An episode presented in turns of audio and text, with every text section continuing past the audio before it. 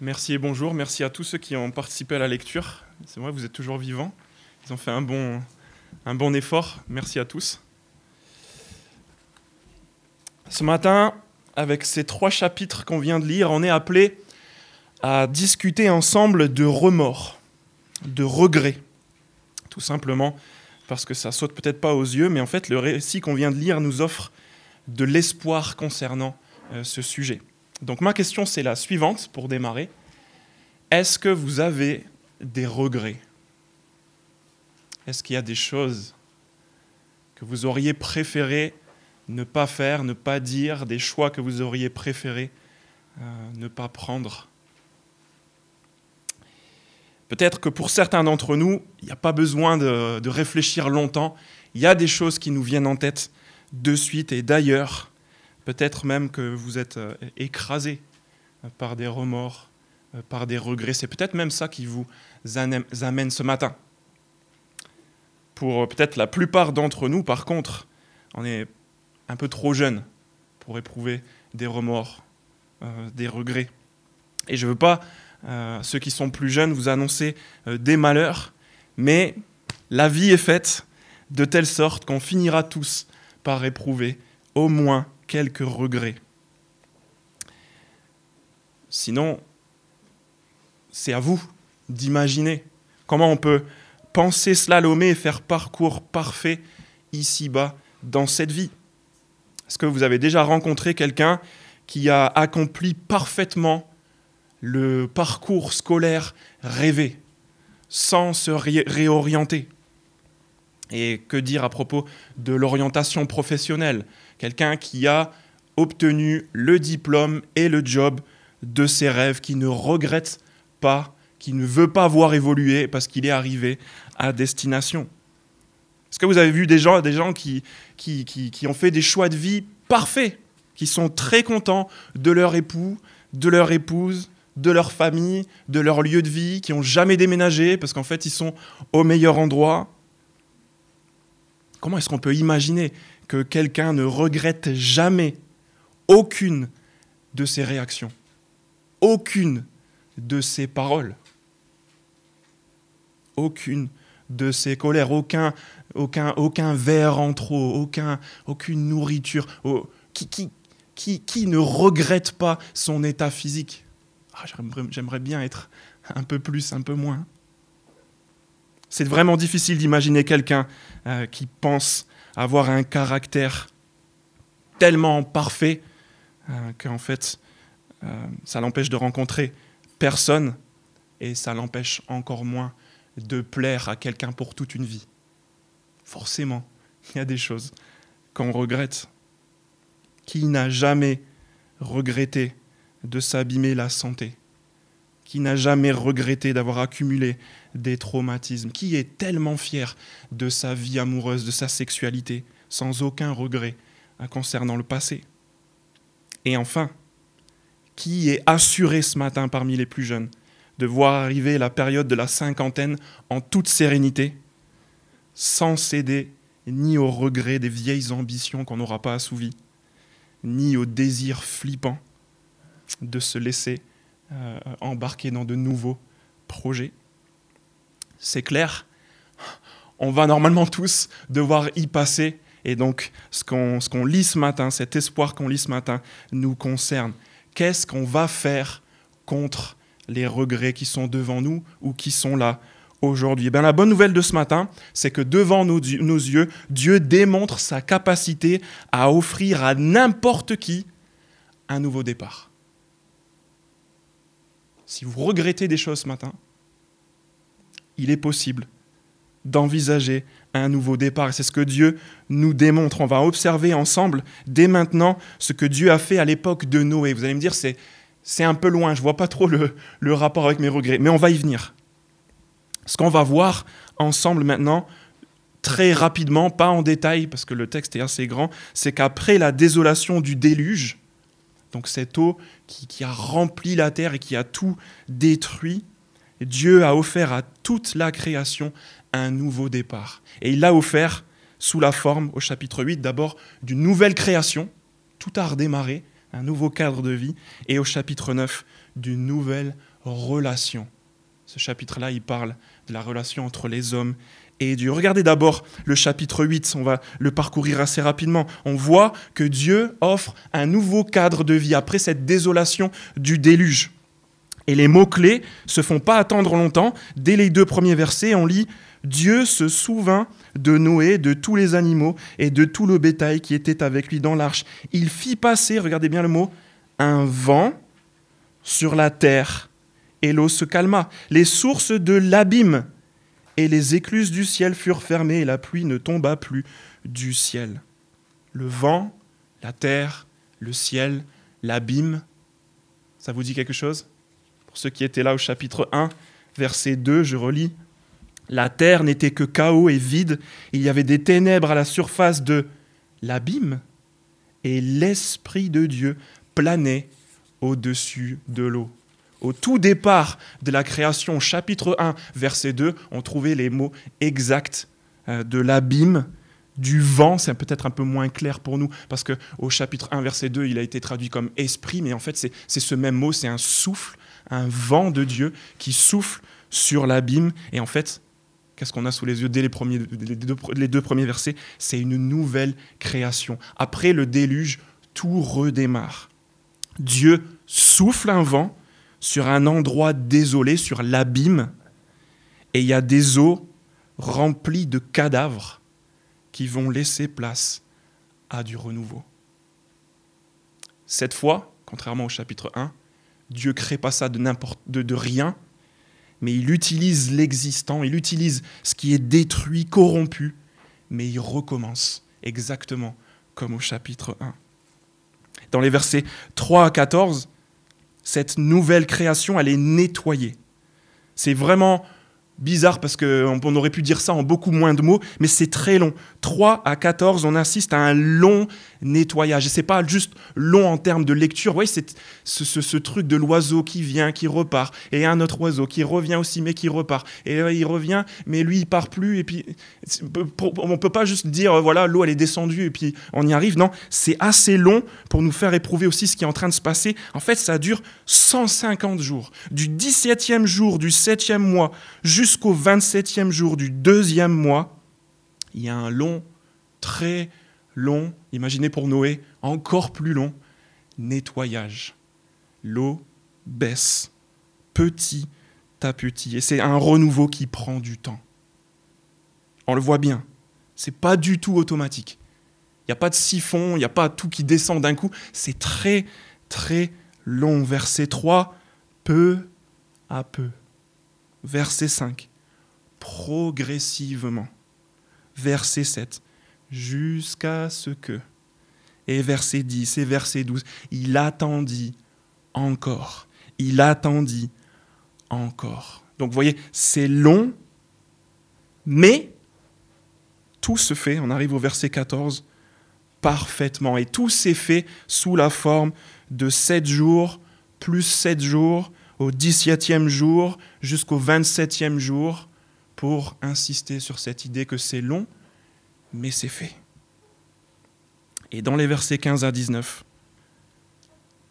l'eau s'est retirée, la terre est apparue. Qu'est-ce qu'il nous reste à voir? La vie, tout simplement. C'est ce qu'on voit dans les versets 15 à 19. Et on retrouve encore une fois le vocabulaire du chapitre 1 les espèces, les oiseaux, le bétail, les reptiles, chaque espèce est de nouveau présente. Vous voyez, c'est, juste un redémarrage, une nouvelle création. On réassiste au cinquième et au sixième jour. Premier, deuxième, cinquième, sixième. Tout y est, tout a repris.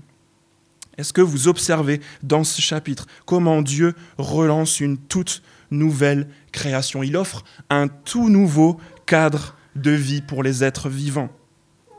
Ils vont se multiplier, mais en attendant, le cadre pour eux est parfaitement nettoyé. Dieu l'a fait sans précipitation, après l'action d'un vent sur un abîme, il est venu tout recommencer. Et c'est tout simplement ce que nous raconte le chapitre 8. Dans la suite, à partir du verset 20, Dieu euh, met en place, maintenant qu'il a mis en place un nouveau cadre de vie pour sa nouvelle création, une nouvelle relation et une nouvelle règle relationnelle. On lit au verset 20, Noé construisit un autel en l'honneur de l'Éternel. Dieu offre un nouveau départ relationnel qui est d'abord marqué par ce que Noé est en train de faire là, la reconnaissance. Imaginez-le. Ces 150 jours là à attendre, il touche enfin la terre ferme et il se tourne vers Dieu pour être reconnaissant. La première chose qu'il fait apparemment en sortant de son arche, c'est de se tourner vers Dieu et de lui offrir des sacrifices en guise de reconnaissance. Et comment est-ce que Dieu réagit? Verset 21. L'Éternel perçut une odeur agréable et se dit en lui-même, je ne, maudirai plus la terre à cause de l'homme. Dieu perçoit une odeur agréable. C'est censé nous rappeler encore une autre histoire. Je ne sais pas si vous avez percuté. Celle qu'on a lue aussi il y a quelques semaines de Cain. Cain, lui aussi, il avait fait un sacrifice avec son frère, mais là, c'était pas agréable. Et en fait, là, on arrive à un moment où ce que Noé fait, c'est agréable pour Dieu. Et en fait, l'histoire de Cain, elle aussi, est renouvelée. C'est juste un vieux souvenir, une grave erreur, mais qui est reléguée au passé. Quelque chose qu'on aurait pu regretter, mais qui n'existe plus, et qui est remplacé par la gratitude d'un homme et une odeur agréable. Cette nouvelle relation, elle est basée sur la reconnaissance, on le voit dans les versets 20 et 21, et elle est surtout basée sur ce qui arrive à partir du verset 21. Dieu fait une série de promesses d'abord dans cette relation qu'il installe avec les hommes. Il promet au verset 21 qu'il ne jugera plus toute la terre, toute la création de la même manière que ce qu'il vient de faire. Vous avez vu le verset 21 Je ne maudirai plus la terre à cause de l'homme, car l'orientation du cœur de l'homme est mauvaise dès sa jeunesse, et je ne frapperai plus tous les êtres vivants comme je l'ai fait. Il promet même que la terre subsistera, que, tant que la terre subsistera, pardon, que les semailles et la moisson, le froid et la chaleur, l'été et l'hiver, le jour et la nuit ne cesseront pas. Donc Dieu promet qu'il ne jugera plus de la manière qui vient de, comme, il vient de le faire. Et puis même beaucoup plus clairement au verset 1 du chapitre 9, Dieu bénit et il renouvelle la mission de l'homme. Dieu bénit Noé et ses fils. Et regardez ce qu'il leur dit au verset 1 et aussi au verset 7. Reproduisez-vous, devenez nombreux et remplissez la terre. C'était la mission qu'il avait donnée aux premiers hommes. En fait, là aussi, il y a un renouveau. Et dans cette nouvelle relation, en fait, on redémarre, on retourne à ce qui aurait dû être dès le départ. Dieu bénit dans cette nouvelle relation et il renouvelle la mission de l'homme. Verset 2, il reprend même sa place d'organisateur. Vous serez craint et redouté. Le verset 2 termine par cette idée d'autorité. Les hommes redeviennent ceux qui s'occupent de la création. Et au verset 3, dans cette relation, Dieu pourvoit même à leur subsistance. Il leur offre de nouveau de la nourriture. Elle sent un peu plus le barbecue, celle-là, que celle d'avant, mais il prend soin d'eux. Il est avec eux et il pourvoit à leurs besoins. Il pourvoit même à la protection de leur vie, comme Dieu l'avait fait avec Cain au verset 4. Vous ne mangerez aucune viande avec sa vie, avec son sang. Sachez-le aussi, je redemanderai le sang de votre vie pour qu'on comprenne bien ce que Dieu est en train de dire là, à la fin du verset 5, il dit bien, l'homme est votre frère. Il y a une relation toute nouvelle qui est créée. Dieu protège la vie et il veut qu'on se souvienne de ce qui s'est passé avec Cain et il dit, l'homme est votre frère et je vous protège. Vous voyez ce nouveau cadre relationnel avec Dieu, mais aussi entre les hommes. Dieu insiste sur le fait que le sang ne doit pas être versé le sang des autres hommes.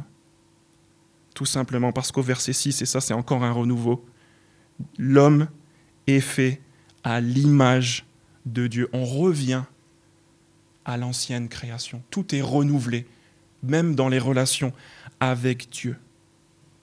C'est un constat. Le cadre est renouvelé, la relation est renouvelée, et on peut en être certain, parce qu'en fait, c'est un peu bizarre pour nous, mais à l'époque, c'était très très clair quand on lisait ce texte. Dieu fait quelque chose qui est très connu à cette époque. Tous ces engagements que Dieu prend là, cette liste qu'on vient de voir dans le verset 21 du chapitre 8 jusqu'au verset 7 du chapitre 9, ces engagements que Dieu prend, ils étaient très connus à l'époque comme ce qu'on appelait une alliance. Une alliance, euh, pour les gens de l'époque, c'était une sorte d'entente relationnelle très formelle entre un seigneur et ses subalternes. D'accord? Et cette entente, qu'on appelait une alliance, elle était régulée par des engagements communs. J'ai pas envie d'utiliser le mot contrat, mais vous voyez un peu, un peu l'idée. On s'engage l'un et l'autre, les deux parties. Et cet engagement, cette alliance, elle était ratifiée par un signe. Donc, quand on lit au verset 9, euh, au verset 11, au verset 12, 13, 15, 17, le mot alliance, pour nous, c'est un peu difficile de percuter, j'espère maintenant un, peu mieux, mais pour eux, pour les lecteurs, c'était très clair ce que Dieu était en train de faire. Et très précisément, verset 12 du chapitre 9, regardez le mot qui est utilisé, Dieu dit, voici le signe de l'alliance. Et il le répète encore au verset 13 et au verset 17. Dieu est en train d'entrer dans une relation avec les hommes en utilisant une forme euh, culturelle qui est très connue à l'époque. Le problème, c'est que dans cette nouvelle relation qui fonctionne comme une alliance, normalement, il y a des engagements mutuels. Moi, je m'engage en tant que seigneur à faire ça, et toi, tu t'engages en tant que vassal à faire ça. Et tant que ces deux choses-là sont en place, tout ira bien pour toi et tout, tout, tout, tout, tout roulera. Vous voyez un peu l'idée. Mais cette alliance-là que Dieu est en train de faire, elle est spéciale. Parce qu'en fait, elle ne demande pas réellement de contrepartie. Dieu n'est pas en train de dire, tant que tu feras les choses bien, je ne jugerai pas le monde. Il est en train de dire, je m'engage sur ma propre personne. D'habitude, dans une, alliance, on s'engage euh, envers la partie la plus faible si jamais la partie la plus faible respecte son engagement. Mais cet engagement, cette alliance-là, elle est bizarre parce qu'elle est uniquement basée sur l'engagement de Dieu à ne plus détruire par l'eau et à préserver les saisons. Et ce, peu importe l'orientation mauvaise du cœur de l'homme. Et Dieu le dit bien au verset 21 du chapitre 8. Je ne maudirai plus la terre à cause de l'homme. Et notre traduction dit, car l'orientation du cœur de l'homme est mauvaise dès sa jeunesse. Donc Dieu sait que l'orientation du cœur de l'homme, elle est mauvaise, mais ça change rien. Il s'engage. Vous voyez à quoi cette alliance, elle est bizarre. Je termine cette idée de nouvelle relation avec ce qui s'est passé un jour à la maison. Élie, tu vas peut-être t'en souvenir. Avec Flavie, avec mon épouse, euh, peut-être les parents, euh, vous allez, ça, va résonner. après, on est tous des enfants, donc on va tous comprendre cette situation. Mais avec, Flavie, mon épouse, on a vécu un de ces jours d'orage. Vous voyez, on ne le sait pas encore, mais on, on, sent bien que l'orage arrive parce que les enfants, ils sont, ils sont hyper excités. Et cette journée-là, on a dû se serrer les coudes parce qu'ils sont en surnombre. Euh, ils sont cinq, nous on n'est que deux. Mais en fait, cette journée, elle était horrible, ça reste encore un souvenir euh, euh, marquant dans ma tête. on a terminé la journée sur les rotules, on était fatigués et surtout on était plein de regrets. Moi j'étais plein de regrets de m'être emporté en fait, plein de fois. Et donc on était dans le salon là avec Flavie, avec notre mine défaite et on demandait pardon à Dieu. Et j'ai repensé à cette idée d'alliance, où il n'y a que Dieu qui s'engage en fait. Alors on a réuni les enfants pour un conseil de famille. Ils ont senti que ça sentait le roussi. Et on était déterminés à, revoir avec eux ce qui venait de se passer. Et donc j'ai dit aux enfants, vous avez été horrible. Et nous, on a été horrible, on a mal réagi. On mérite tout le contraire de ce qu'on va faire maintenant. On vous emmène tous au McDonald's. C'est juste un moyen de leur montrer que c'est comme ça que Dieu a promis d'agir avec nous. L'orientation du cœur de l'homme est mauvaise dès sa jeunesse. Mais ça n'empêche pas Dieu de promettre que la relation avec lui, elle est toute nouvelle et elle n'est pas basée sur ce que les enfants auront fait. Il nous donne tout le contraire de ce qu'on mériterait, un cadre de vie et une relation complètement renouvelée. Un nouveau départ dans un nouveau cadre, avec une nouvelle règle relationnelle. Voilà ce que nous montrent les chapitres 8 et 9. Mais j'imagine, peut-être comme nos enfants, que vous pouvez vous poser cette question. Qu'est-ce qui arrivera une fois qu'on aura mangé notre McDo, qu'on sera rentré à la maison et qu'on aura envie de recommencer un peu à, se battre, à s'embêter? Qu'est-ce qui arrivera quand le passé refera surface?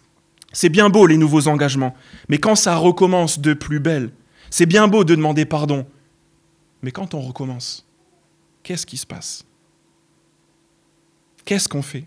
C'est à ça que servent les, versets 18 à 29 du chapitre 9. Je ne vais pas les relire, mais voyez cette situation bizarre où Noé il est dans ce cadre nouveau, dans cette relation nouvelle, et il rentre chez lui et il boit un bon coup.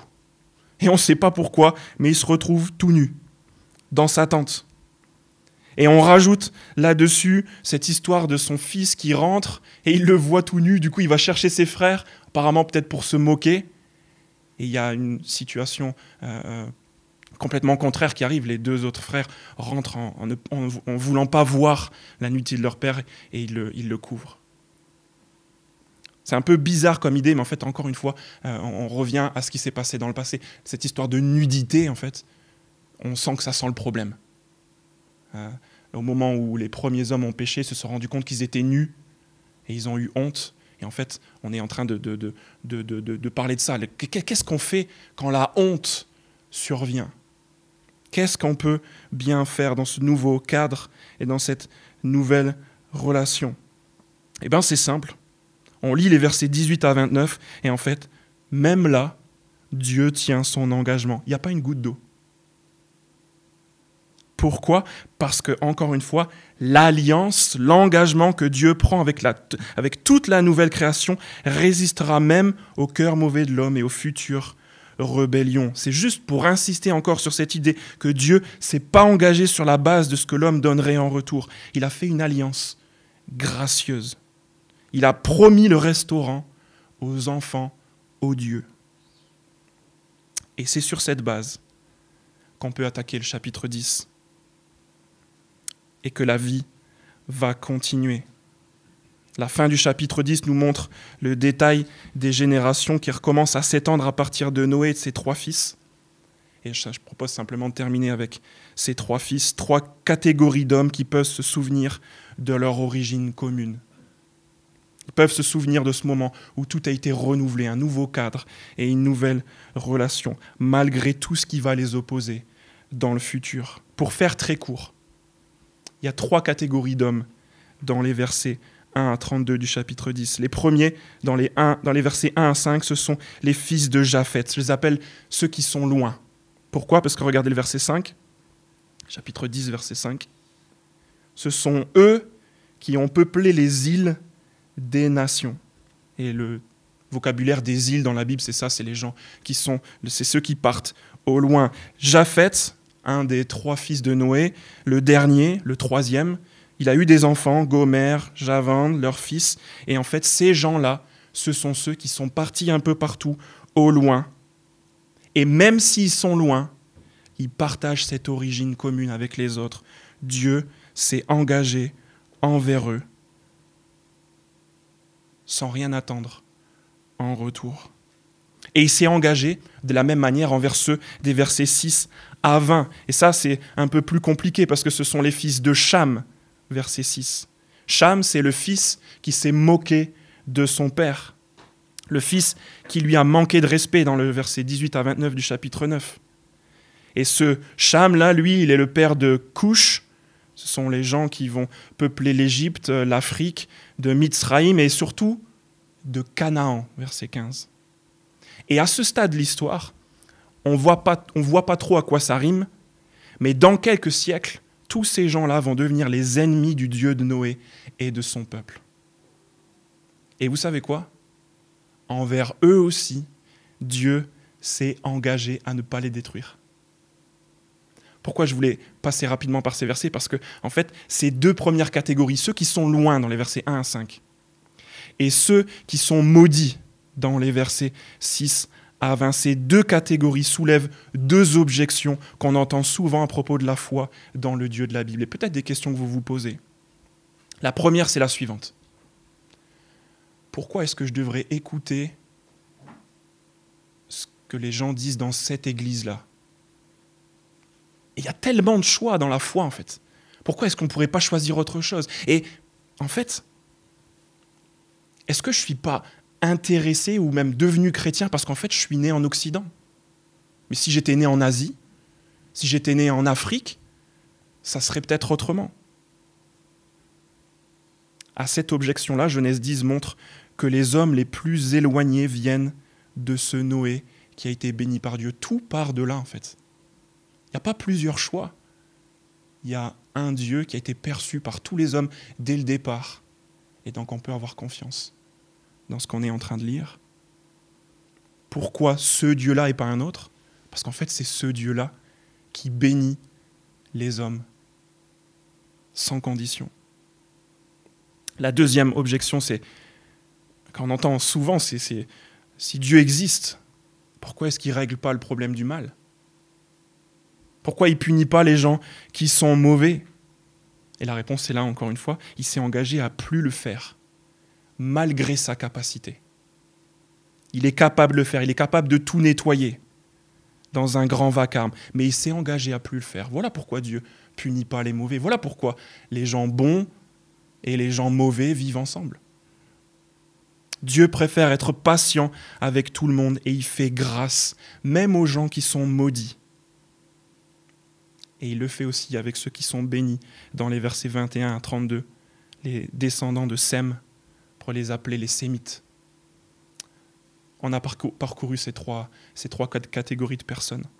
Maintenant, je vais me poser en conclusion cette, cette question. Comment est-ce que ce vieux récit, cette vieille, millénaire histoire peut bien nous renseigner à propos de nos regrets personnels? Est-ce que Dieu peut vraiment faire quelque chose pour moi maintenant? En fait, le message de la foi chrétienne, c'est justement la réalité que ce récit très palpable nous dépeint. C'est arriver concrètement avec un, vrai monde, avec des vraies personnes, avec de vraies histoires, pour qu'en fait on ait totalement confiance dans ce que Dieu propose pour nous ici, maintenant, qui vivons dans un monde qui existe déjà, avec des relations qui existent déjà, et dans une histoire qui a déjà démarré. Premièrement, Dieu peut. Il peut le faire. Et il veut surtout faire du nouveau à partir de l'existant. Même si ça peut paraître fou, même si ça peut prendre des plombes, on lit dans le Nouveau Testament 2 Corinthiens chapitre 5 verset 17. Si quelqu'un est en Christ, il est une nouvelle créature. Les choses anciennes sont passées. Voici, toutes choses sont devenues nouvelles. Ce récit très concret, très palpable, il est important pour nous parce qu'en fait, il est la garantie de ce qu'on lit ici. Dieu crée de nouvelles créatures. Il dit, il déclare que les choses anciennes sont passées et que tout est renouvelé. Donc si tu veux prendre un nouveau départ, tu peux avoir confiance. Dieu peut le faire et il veut bien le faire. Il peut prendre les débris que tu lui amènes. Il peut souffler dessus et tu vas constater qu'il va produire une vie totalement nouvelle. Et ça va marcher. Pourquoi ça va marcher? Parce qu'il s'y est engagé. La relation qui démarre avec lui n'est pas basée sur ce que toi tu pourras faire de bien. J'ai lu dans 2 Corinthiens chapitre 5 verset 17, si quelqu'un est en Christ, c'est ça la condition. Comprenez, on ne peut rien faire au fait que Dieu s'est engagé par alliance et qu'il a ratifié par un signe de préserver l'homme. On ne peut rien faire, on est né là-dedans. Dieu a décidé qu'on aurait cette relation avec lui, il nous protège. Même si on ne le connaît pas, même si on le déteste, on fait partie de cette alliance qu'il a faite avec toute la création. Et de la même manière, la nouvelle alliance que Jésus a instaurée et qu'il a ratifiée avec son sang, cette nouvelle alliance nous garantit une relation nouvelle avec lui et entre nous. On peut avoir confiance que Dieu peut faire du nouveau parce qu'il s'y est engagé. Et cet engagement, c'est l'assurance d'une toute nouvelle histoire pour tout le monde. En fait, le chapitre 10, il est long et on n'a pas trop envie de le relire. Mais en fait, c'est fait exprès. L'auteur voulait faire exprès de citer 70 nations.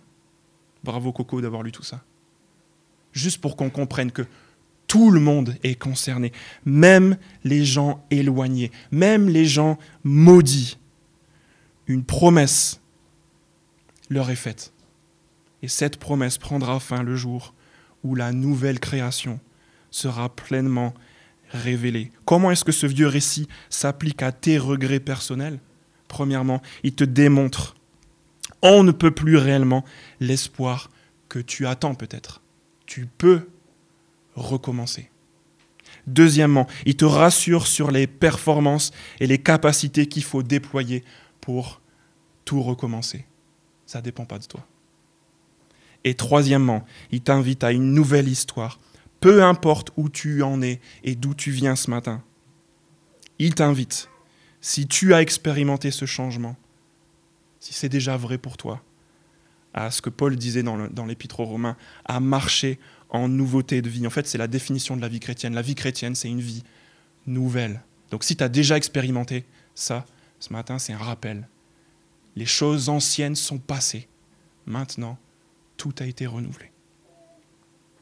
Pour nous tous, la question, c'est la suivante. Est-ce qu'on veut recommencer?